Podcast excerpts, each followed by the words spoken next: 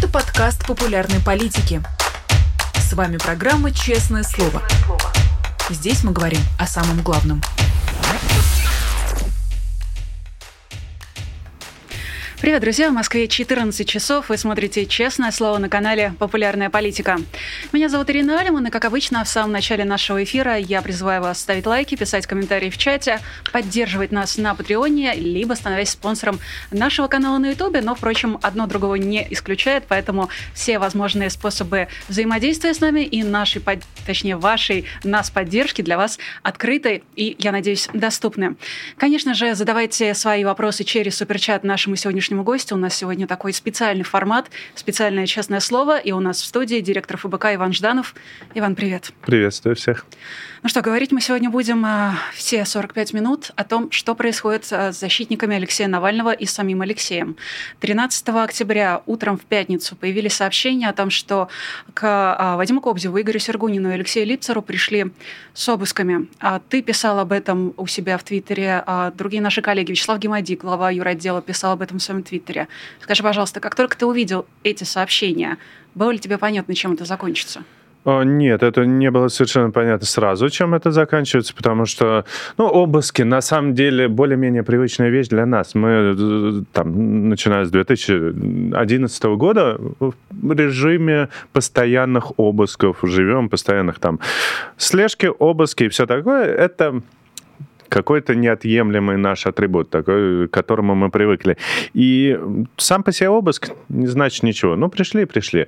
Но в последние годы, конечно же, обыск это что-то еще более опасное, потому что последние годы сразу после обысков стали увозить. Достаточно быстро, потому что это адвокатское сообщество, достаточно быстро мы узнали, что есть решение о задержании, потому что тебя задерживают, и, соответственно, если тебя задерживают, это значит 48 часов, значит, потом тебя отправляют на меру пресечения.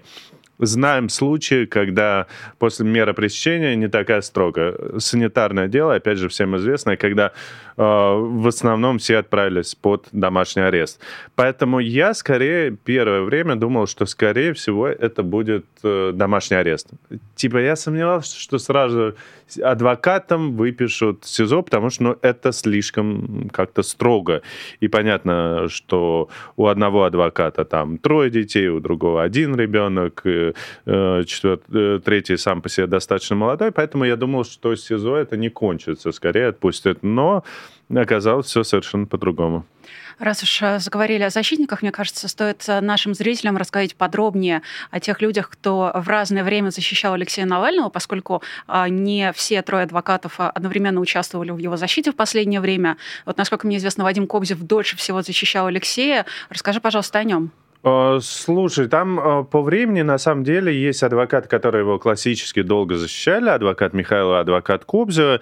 Э, Еще вы их можете помнить по самым первым делам Киров леса, поэтому Алексею всегда было привычно с ними работать, настоящая юридическая защита. Есть адвокаты, которые подключились попозже, это адвокат Липцер, адвокат Сергунин. Они выполняли такие задачи по менее публичным процессам, ну, какие какие-то процессы вот сейчас проходят у Алексея, они же регулярно проходят, такие задачи выполняли, и просто адвокат же это человек, который сейчас важен и для просто того, чтобы узнать, а что тебе необходимо как заключенному, потому что, ну вот, нужно ли там условно пополнять карточку, как, хотя какая карточка у Алексея, условно, нужно ли делать передачку или что-нибудь еще. Такие вещи бытовые юридические, поэтому это то, чем сейчас занимаются адвокаты в основном, на самом деле, потому что понимая, что политзаключенному сложно помочь юридически, делая большую все равно эту юридическую работу, нужно еще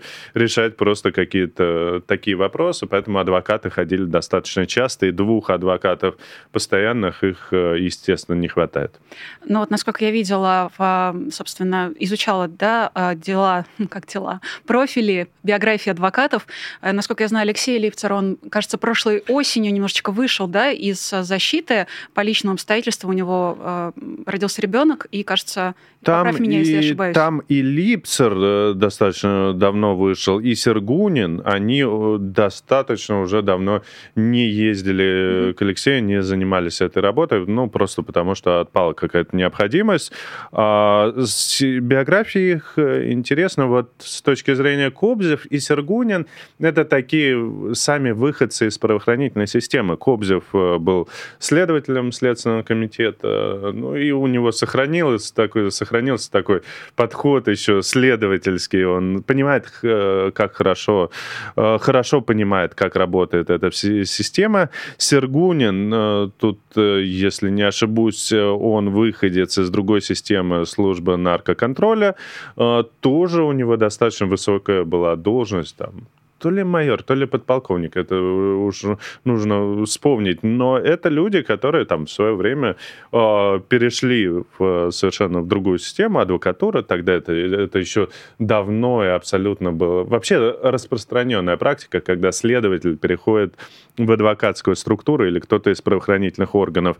И эти люди уже давно перешли на сторону добра и занимались в том числе такими делами, хотя а, нужно понимать, это прям такие вот классические, классические адвокаты, которые занимаются именно юридической работой. Ну, вот что, что Михайлова, Кобзев, э, Липцер. Липцер вообще, это же адвокатская семья абсолютно. Там, там э, всю семью возьми, э, и у него и, и, и, и дедушка связан с правозащитой, и тетя адвокат, и отец, и, и все, вся адвокатская семья такое адвокатское древо прям целое, поэтому Липцер, фамилия известная просто даже в адвокатской среде э, тут ни, никого не, не удивишь. Поэтому э, два человека из правоохранительной системы, один из такой родословной адвокатской, адвокатского семейного древа. Ну вот еще штрих к портрету Липцера. Насколько я знаю, он участвовал в защите сестер Хачатурян и угу. находился там вместе Все с адвокатессой Мари Давтян. И вот, собственно, сейчас, когда он находится в СИЗО, он, очевидно, больше не может этим заниматься.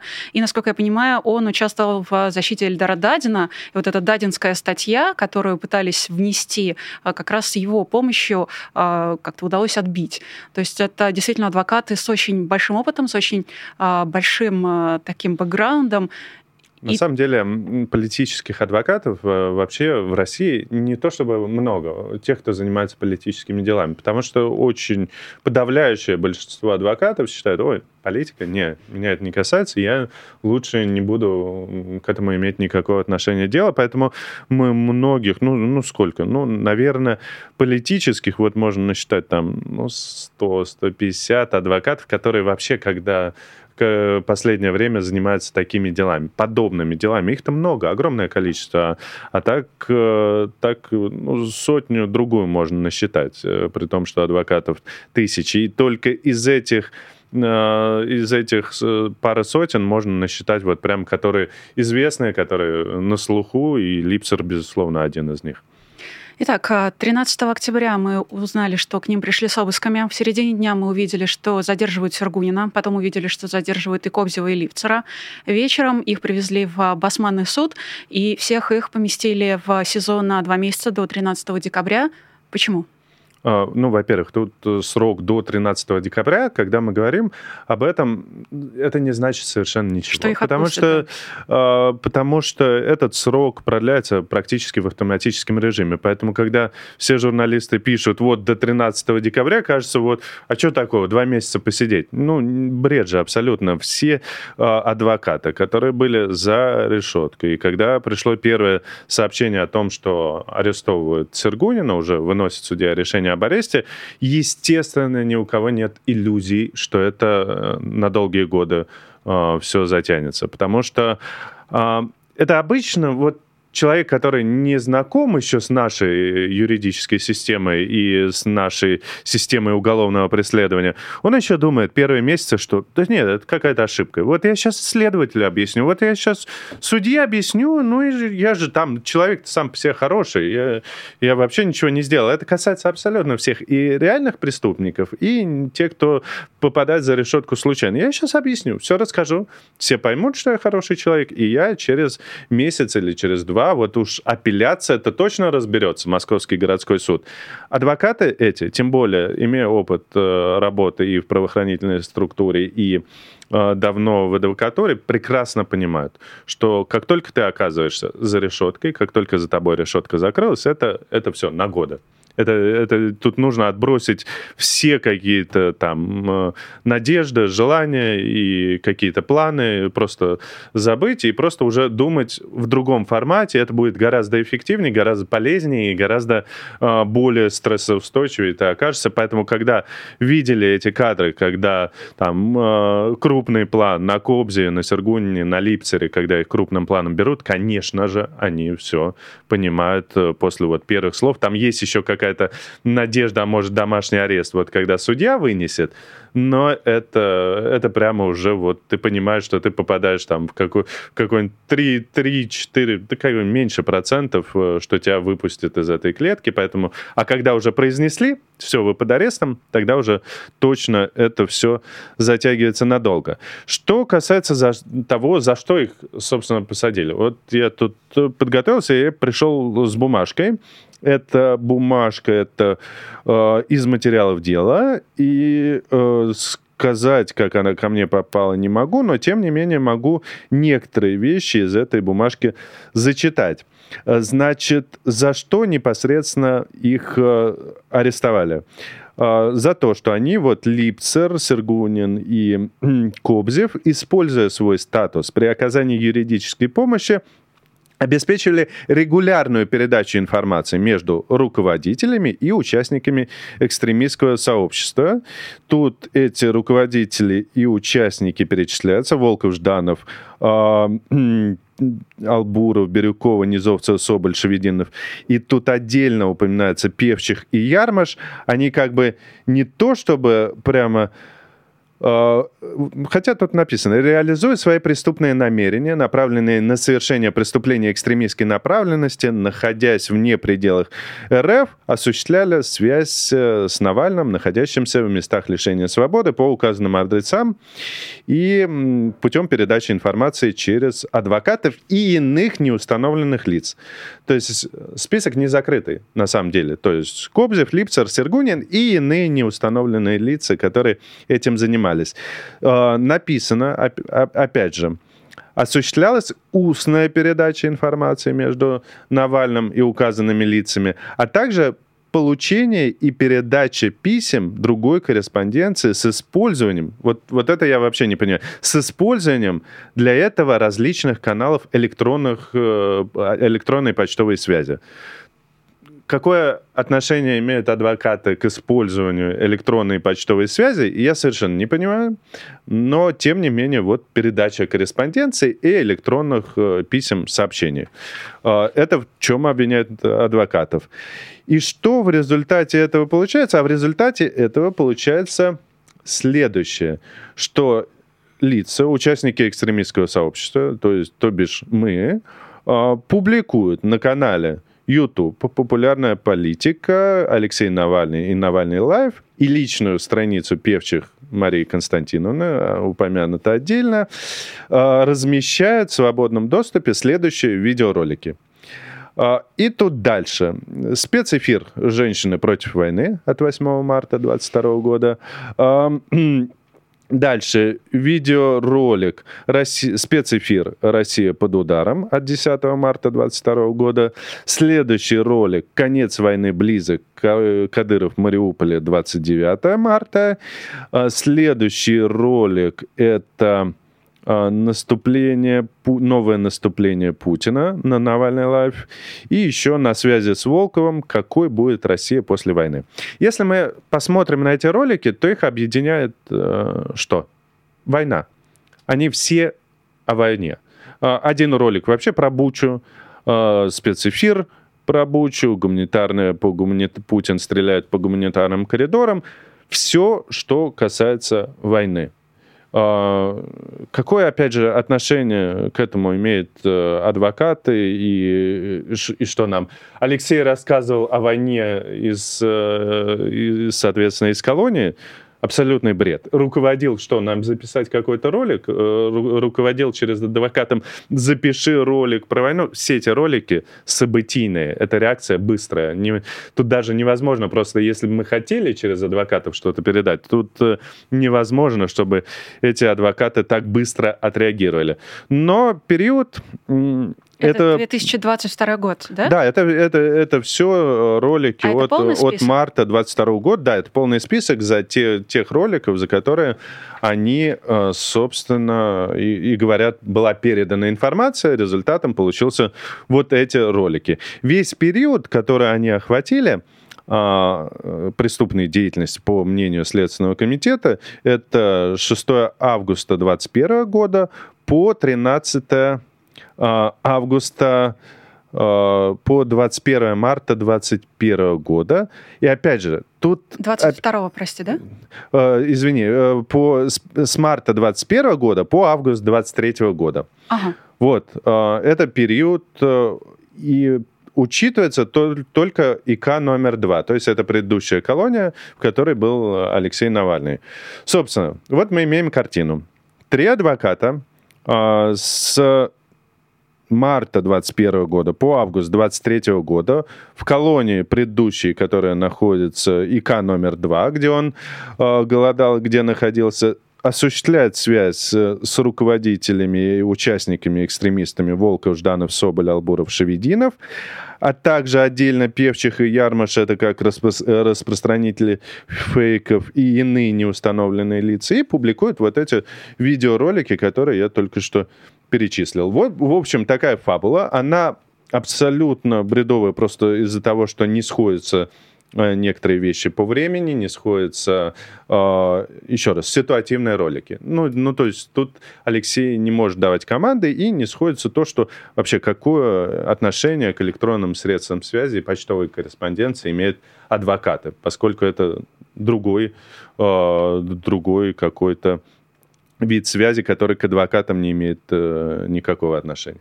Значит, я проговорю еще раз, для того, чтобы нам всем осознать. Угу. Существует несколько YouTube-каналов, включая популярную политику, на которые мы сейчас с тобой выходим. Да. А, адвокатов Алексея обвиняют в том, что они передавали информацию от Алексея и по версии э, следствия, после той информации, которую они передавали на YouTube-канале, в том появляются числе... Ролики. По появляются ролики. Появляются ролики. В вот этом мы сейчас э, говорим... Виновен и виноват в этом, по мнению следствия, Алексей. Виноват в этом Алексей, а адвокаты, по версии следствия, являются пособниками. Адвокаты являются участниками экстремистского Ого. сообщества, поскольку они как бы экстремистское сообщество. Это большое сообщество людей, которые, в котором есть руководитель, в котором есть э, непосредственные исполнители, участники и так далее. То есть там статья разделена на э, у каждого своя роль.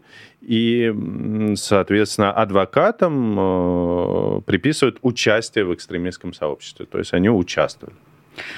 Так, еще один момент. Те ролики, которые ты перечислил, ты несколько раз подчеркнул, что они событийные, но они, например, насколько я понимаю, не относятся а, к манифестам Алексея. Ну, то есть там не упоминаются Нет, ролики. нет, ни, ни, никакого манифеста. Видимо, смотри, какая ситуация. Видимо, им нужно было, собственно, сказать, э, найти вообще хоть что-то преступное.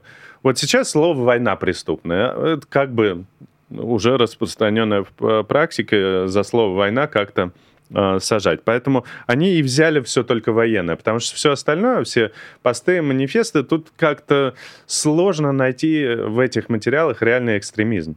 Ну, его, очевидно, нет. Ну что, Алексей публикует какие-то абсолютно понятные э, вещи, не связанные, ну там, даже если бы он призывал выходить на митинг. Это не экстремизм. Выходить, призывать на митинг может любой человек.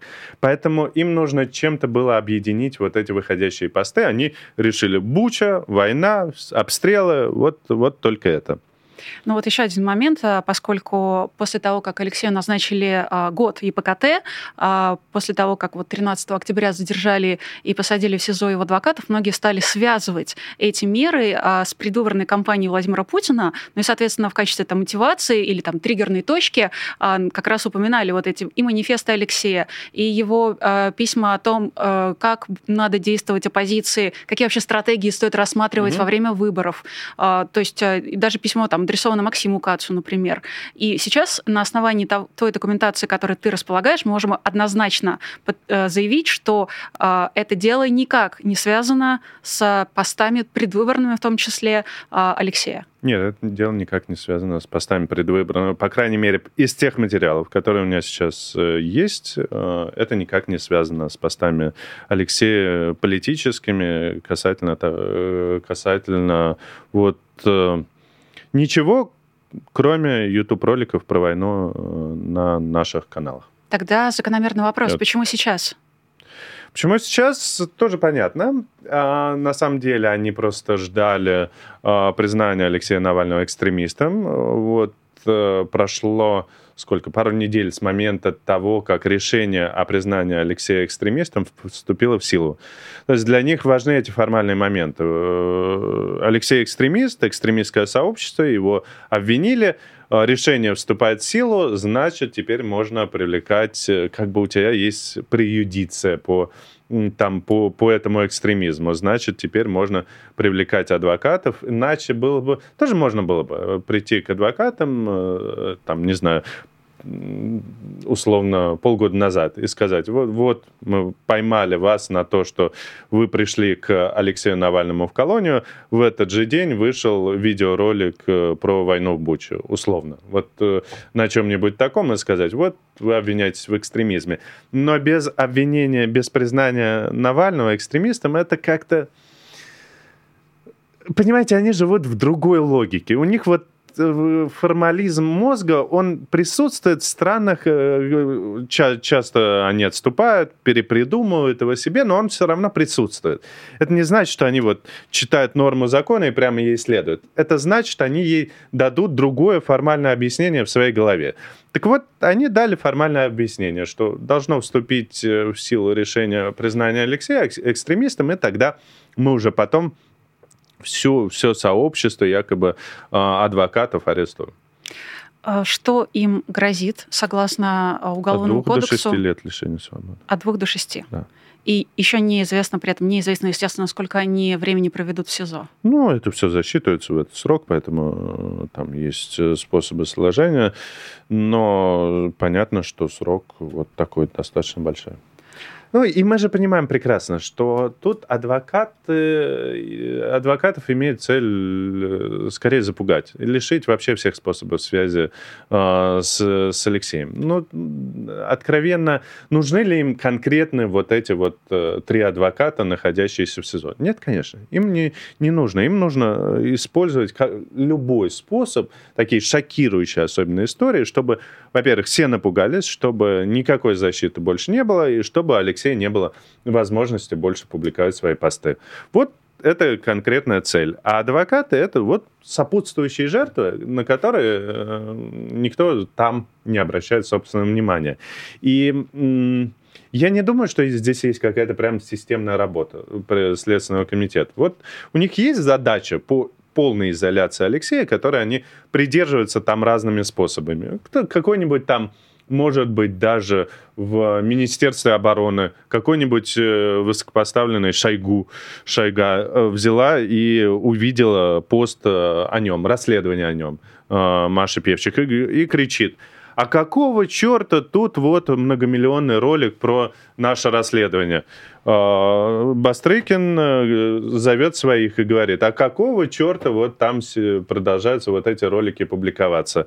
И эти следователи, ну, давайте вот сейчас присанем адвокатов, э, приходится таким решением, его Бастрыкин утверждает, э, адвокатов арестовывают.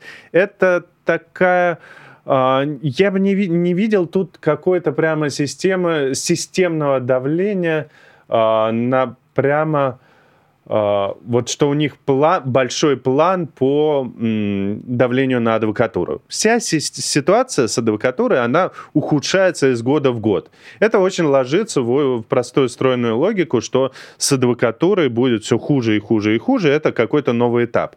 Я не думаю, что это прямо какая-то часть плана по давлению на адвокатуру. Это часть плана по изоляции Алексея Навального, ну и, и в целом ухудшение ситуации, в том числе с адвокатурой. Но а, на это решение будут ориентироваться все э, следователи, которые а, ведут подобные дела в регионах в том числе. Потому что на Навальном такие вещи опробуют.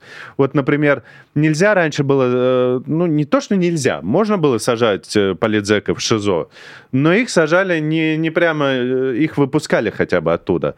А, на Алексея опробовали ситуацию, что он сидит в ШИЗО безвылазно такая же ситуация вот начала сейчас повторяться со многими политзеками. Мы видим там и Горин проводит большое время в ШИЗО, и Кармурза, и все, все проходят через это. Засекречиванием процессов. То раньше было как-то, ну, какие-то тут, тут засекретили процесс. Сейчас массовая вещь, абсолютно обычная. То же самое сейчас будет с адвокатами. О, оказывается, можно всех адвокатов прессовать, тем более за экстремизм. Да сейчас э, люди, которые вот эти-то, эти следователи, они пошли, согласовали для себя военные посты, а другие следователи в регионах по экстремистским делам, они просто услышат это, прочитают новости и будут думать, о, за экстремизм, да, отлично, и все подряд будут в постановлении ссылать за любые, вот там, за, любое, за любую передачу писем. Это будет такой повсеместной практикой. В этом плане э, дело против адвокатов Навального это, конечно, важная черта, ва- ва- важная такая линия, которую они пересекают по давлению на адвокатов, и вся ситуация будет, конечно же, хуже с каждым разом. Еще немножко попробую уйти в политику, а потом перейдем э, к тому, что а, будет с адвокатами угу. и как будет поддерживаться там, связь с Алексеем, если будет. А, но все-таки хочу у тебя спросить, как ты считаешь, вот эта волна репрессий, а, она усиливается, потому что прецеденты были удачными по закручиванию гаек и заколачиванию гвоздей? А, да нет там такого, чтобы кто-то прям где-то сидел и, и говорил, о, удачный прецедент, а давай-ка попробуем а, еще, еще вот это. Смотри, раньше были адвокаты какие-то активисты, вот условный. Адвокат Беньяш, адвокат Новиков, а, не, не то чтобы суперактивист, но он такой влез в самую такую, самую гущу событий и занялся Украиной, занялся э, этой, же, как ее, женщина? Надежда Савченко. Савченко, спасибо. Занялся Савченко, Савченко, потом Порошенко. Вот понятно, как бы за что его конкретно прессуют. Потом э, от адвокатов таких э, сильно вовлеченных в очень-очень такие. А по, э, от адвокатов-активистов они перешли куда? К адвокату, например, Павлову, э, и хлопнули всю его, всю его адвокатскую сетку. Команду потому 29, что, команду 29. Потому что чем они занимались? Они занимались такими важными делами, как гостайна, и они занимались э, такими делами, как э, наш э, ФБКшный экстремизм. Вот они решили, что расправиться со всей адвокатурой тут. И они решают эти вещи, мне кажется, ситуационно. Вот видят, что какая, как, какие-то тут адвокаты начинают э, заниматься тем, чем не хотелось бы заниматься. Приходит, опять же, чиновник, что-нибудь читает, или Путину э, что-нибудь положили на стол, или даже это решается там не на путинском уровне, а условно Кириенко в АПшке положили на стол. Вот этот конкретно адвокат охренел. Ну и давайте его прессовать. Вот э, кого-то они решают, мы выгоним, как случилось с, с Павловым, с его командой 29, а кого-то они решают, вот тут вот по адвокату надо прессануть так жестко, чтобы мало не показалось. А, очевидно, они смотрят и понимают, что кто-то еще не посажен. Выглядит это так. А, в целом они смотрят еще раз, система ленивая, она не хочет работать по определению. Она не хочет э, заниматься репрессиями, потому что ну, это просто много бумажной возни, которой не хочется. Но если... Э, но система также очень... Э, все, все следаки, они э, начальству колено преклоняются. И если при, проходит команда где-то сверху, а вот этого нужно закрыть, вот тогда они начинают работать, им дают пинка, и вся система начинает как-то работать. Поэтому не то, чтобы это значит, что завтра придут за всеми адвокатами, или они высматривают, а кого они еще не посадили, а это значит, что просто попадет в поле зрения кто-нибудь еще, и они легко будут использовать эти методы. Но опять же, теперь это э, может и войти в сборник лучших практик следователей по экстремистским делам, а, а еще давайте адвокатов всех сажать. Ты упомянул про Ивана Павлова. После своей миграции он основал, а, ну, то есть команду 29 он пересобрал в первый отдел, и первый отдел от а, своего лица, от лица вообще адвокатуры такой вот в изгнании, а, ну, наверное, не совсем правильная формулировка, но все же предложил действительно, ну, написал заявление в защиту адвокатов угу. и предложил подписаться под этим заявлением. Какая-то еще реакция от адвокатского сообщества была? Наблюдал ли ты ее? Смотри, адвокатское сообщество, оно достаточно разрозненное на самом деле. Вот есть Федеральная адвокатская палата, но тем не менее э, есть Московская адвокатская палата, тем не менее они Э, все адвокаты очень такие индивидуалисты. Есть адвокаты-герои, есть адвокаты-трусы. Это как э, в обычной реальной жизни. И большая часть, как я и говорю, не любят заниматься политическими делами. Потому что ну, адвока... адвокатура – это бизнес. Ты зарабатываешь деньги, хорошие деньги. Э, кто-то может зарабатывать, и есть ряд успешных адвокатов. Поэтому, а когда ты лезешь в политические дела, тут не то, чтобы прям ты много денег заработаешь, какую-то известность, может быть, быть, ты заработаешь, но огребешь такое количество проблем, что лучше туда не лезть. И, конечно же, подписи за адвокатов, такие массовые подписи за адвокатов, тут э, ты вылазишь это, из этой зоны комфорта и говоришь, что вот, я тоже чуть-чуть имею политическую точку зрения. Э, конечно, если бы десятки адвокатов э, и сотни адвокатов сейчас бы сказали, а я приеду вот э, в колонию к Навальному, я буду его защищать. Вот вы устранили трех адвокатов, а сейчас появится, значит, ответом 100 адвокатов.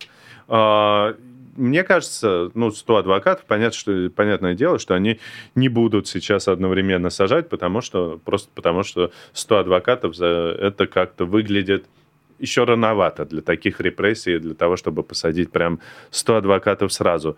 Но, тем не менее, адвокаты все разрознены, и мы видим такую вот единичную реакцию либо от адвокатов в странах типа адвоката Стрелкова, либо от адвокатов настоящих героев, которые остаются в России и готовы там на все. Есть ряд таких адвокатов. Либо адвокаты, которые находятся в эмиграции. Хорошо бы, конечно, чтобы была единая скоординированная реакция, но мы ее, к сожалению, не видим. А адвокаты авторитетные, ну вот кто у нас авторитетный мог бы быть, условно, Падва. Ну, он, угу. и, он для него это был чисто бизнес, и я не, не уверен, что он сейчас вообще в теме всех происходящих событий. Э, Резник тоже э, во многом отошел от дел. Прости, но а, Резник сказал, извини, я процитирую, а, что а, это дело имеет, если не процессуальную точность, то вот формальные требования ОПК соблюдены, поскольку была информирована Московская палата. Ее представители присутствовали на обыске. Это он по поводу как раз задержания адвокатов Алексея. Ну, э, все формальности выполнены. Что, что он еще может сказать? Есть так. Э, другая новость, и она, честно говоря, пугающая. Еще один адвокат Алексея Навального перестал выходить на связь. Александр э, Федулов не пришел да, знаю, вот на заседание суда. Телефон у него выключен. Собственно, сейчас у Алексея суд, а адвоката на нем нет, его телефон недоступен, а связи с ним нет, и понимания, где он находится и в каких обстоятельствах, в какой ситуации он находится, у нас, к сожалению, нет. А, я, честно говоря, про Александра Федулова не знала до этого момента это один из новых адвокатов или это кто-то, кто уже участвовал в деле Алексея? Это адвокат, который должен был пойти сегодня. Окей. А, как ты считаешь, тот факт, что он перестал выходить на связь? Это тревожный факт, безусловно. Но сегодня Алексей должен был быть суд. Почему мы об этом узнали? Потому что суд должен был начаться в 14 часов непосредственно. И та же ситуация, которую мы видели с Кобзевым, когда да. он не появился. Здесь э, рано, наверное, говорить, прям точно утверждать, что э, какие-то следственные действия с ним, но это очень весьма вероятно. А может ли получиться так, что Алексей останется без защиты? Может сейчас так получиться вот э, в ближайшее время, Я очевидно. Виду... Если они прям за всеми адвокатами э, так пришли, то может и такое случиться, конечно. Ну, то есть история про 100 адвокатов и посадку 100 адвокатов, она, честно говоря, становится более реальной, чем несколько минут назад. А, скажи, пожалуйста, в ситуации, если а, действительно мы не знаем, что сейчас с Александром Федуловым, а, ситуация, если он а, будет э, задержан. А, может ли так получиться, что Алексей будет вынужден сам себя защищать как юрист? Нет, это будет ситуация, когда ему будут э, выдавать адвоката по назначению. следователя. Ну, адвокат по назначению – это адвокат, который работают в тесной связке со следователями. И, и конечно, а, они никакой ни защиты не обеспечивают, ничего, они просто являются сами по себе следователями. Это очень болезненный вопрос, и все-таки его необходимо задать. Э, как вообще можно, можно ли рассчитывать на связь с Алексеем? Сложный вопрос, э, Алексей. Э, вся, все, все, что делает Путин, он хочет Алексея полностью изолировать. Ну, собственно, тюрьма для этого нужна тюрьма нужна для того, чтобы полностью человека там изолировать. И, а Алексей э, находит какие-то способы, Алексей публикует э, свои посты, публикует э, важные заявления, важнейшие заявления. И э, я думаю, что полностью изолировать Алексея, сделать так, чтобы он вообще замолчал, а, не э, в, в, этом и проблема, не убив его. А, это невозможно. А, поэтому и жизнь Алексея на самом деле находится в тюрьме под большими рисками. Поэтому Алексей-то найдет какой-то способ носить свою позицию и говорить. Но мы должны помнить, что он в руках ФСБшников, на самом деле, которые пытались его уже убить. А, Все то время, пока Алексей уже тысяча и один день находится в заключении, все это время очень часто в соцсетях а, спрашивали, а, как Алексей передает информацию, кто за него пишет, или если это пишет сам Алексей, то как эта информация передается. И это всегда был очень сложный момент, потому что, очевидно, нельзя было об этом говорить, там, раскрывать да, конкретно какие-то аспекты, потому что это бы повредило. И вот начиная с пятницы я вижу, что достаточно много в соцсетях, ну, возможно, это какая-то реакция нервная, возможно, это реакция эмоциональная, а, комментариев вроде «Зачем было афишировать, что информация передается через адвокатов?» или, а, ну, что люди, которые спрашивали, кто именно пишет за Алексея, довольны ли вы? Э, имеет ли это значение, этот разговор сейчас?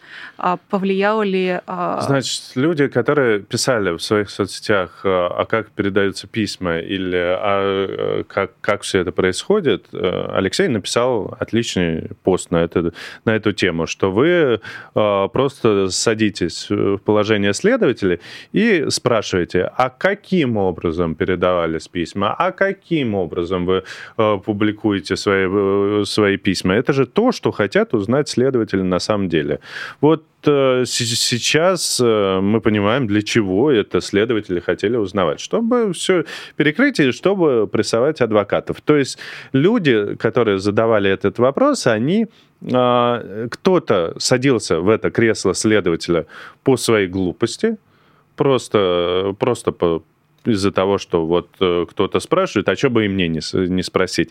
А кто-то, понимая, что он садится в кресло следователя, и как раз и провоцирует. А, что там пишет команда? Это, это не, не Алексей сам пишет. А вот пускай они лучше ответят. А вот пускай они там, не знаю, почерком Алексея что-нибудь напишут где-нибудь. Они прекрасно осознают, что они таким образом работают, помогают следствию и задают такие вопросы в интересе интересах следствия. А, отвечать им э, ничего не, я ни тогда не отвечал, ни сейчас не буду. Я говорил, что это, э, это то, что мы не можем сказать. Верите нам или не верите нам? Вот Алексей в суд э, выходит, он же говорит те же вещи. Вот, например, видели мы про 30 октября буквально пятницу, в четверг э, вышла запись, где он говорит про акцию 30 октября. Вот пост э, был про 30 октября, значит, это пост Алексея Навального, но а, а уж даль, дальнейшие детали это все то, что не, мы не говорим и не будем говорить. Можем ли мы говорить про адвоката Михайлову? Она же достаточно долго тоже была с Алексеем. Мы чаще всего видели а, ее и Кобзева как раз а, в, на процессах у Алексея. И я знаю, что в адвокатскую коллегию «Долет», кажется, называется, да, угу. в которой в том числе состояла Михайлова, в пятницу приходили с обысками. Про саму Михайлову ничего не известно, кроме того, что по некоторым сообщениям она находится за пределами России. Можешь ли ты сказать что-то о ней? Не могу. Окей. А, но она в безопасности? Я не буду комментировать. Я думаю, что тут кто захочет, сам прокомментирует. Вот, э, наверное, Михайлова может сама все прокомментировать по себе. А, хорошо. А, как мы можем помочь, ну, мы в широком смысле, как мы можем помочь а, защитникам Алексея, которые сами сейчас в СИЗО, ага. и их семьям? Есть ли какой-то способ? Ну, они, э, как адвок... они имеют адвокатский статус, но они стали э, политзаключенными, абсолютно точно. И тут те же способы э, общения и помощи политзаключенным, которые распространяются на всех. Мы, естественно, мы э, там у нас есть инструкция, как помогать нашим политзаключенным. Э, и мы этой инструкции будем придерживаться. Что касается того, как наши зрители могут поддержать, ну, то же самое. Написать письмо в поддержку, написать, э, написать им какие-то теплые слова, и это для политзеков очень важно. Честно говоря, новыми красками заиграла акция 30 октября, а, которая призывал Алексей Навальный и другие политзаключенные а, просто с того момента, как он об этом объявил, как об этом объявил там, Илья Яшин, угу. Владимир Кармурза, Лилия Чанушева, он, собственно, все, кто подписались, политзаключенных в стране стало больше. И мы до сих пор, более того, не знаем, что происходит с Александром Федуловым, и не, имеем даже информации о том, где он.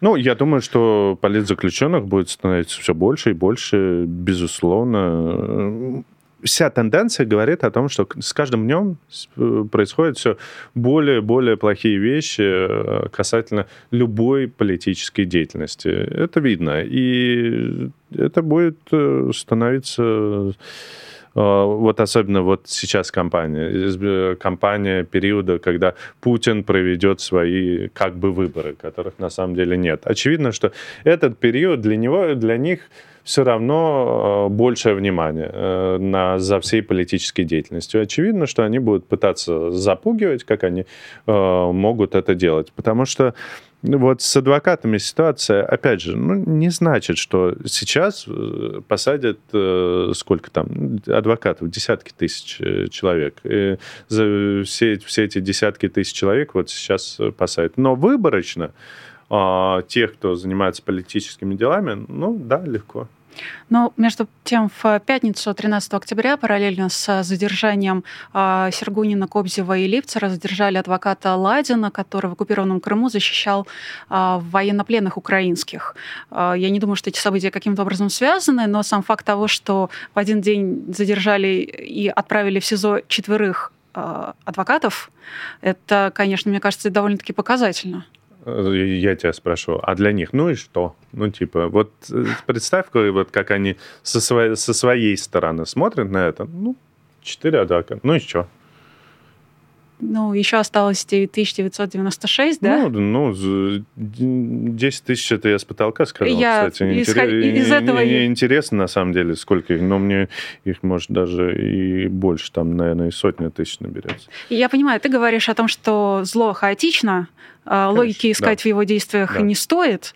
А, я больше про то, насколько символично это все перекликается между собой и насколько, как это выглядит со стороны. Я не, не то чтобы любитель там символичных дат. Ну, вчера бы, вчера или сегодня там тысяча дней заключения Алексея Навального. Э, это, э, это важный повод для того, чтобы там выйти, сказать и, и прочее. Но с точки зрения власти они говорят, ну, тысячу, ну, будет пять тысяч, будет десять тысяч. Вот с их точки зрения это не имеет никакого вообще отношения к реальности и к тому, что они планируют.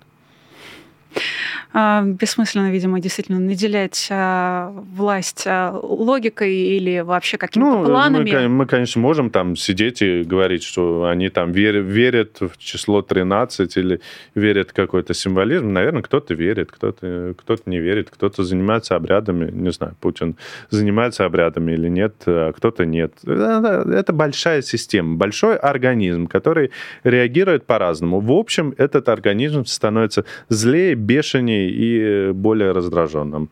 А, под э, каток этой репрессивной машины попадает все больше людей. Начиная, э, там были пройдены давно черты, там родственники, сами политактивисты, их родственники, теперь адвокаты политактивистов. Ну, еще будет какая-то черта, когда, э, как сейчас с белорусскими политзаключенными происходит, они, о них же никто не знает ничего, никакой информации нет. Там по полгода они пропадают где-то, и э, единственная информация о том, что они живы и с ними хоть чуть-чуть все в порядке, это вышедшие полицейки, которые говорят, вот видел. Или его, когда они попали условно. в больницу вот, на операцию. Ну, больницы тоже там э, тюремные, не всегда попадает информация. А тут э, выходит полицейк и говорит, да, вот где-то там мы на этапе увидел условно Тихановского.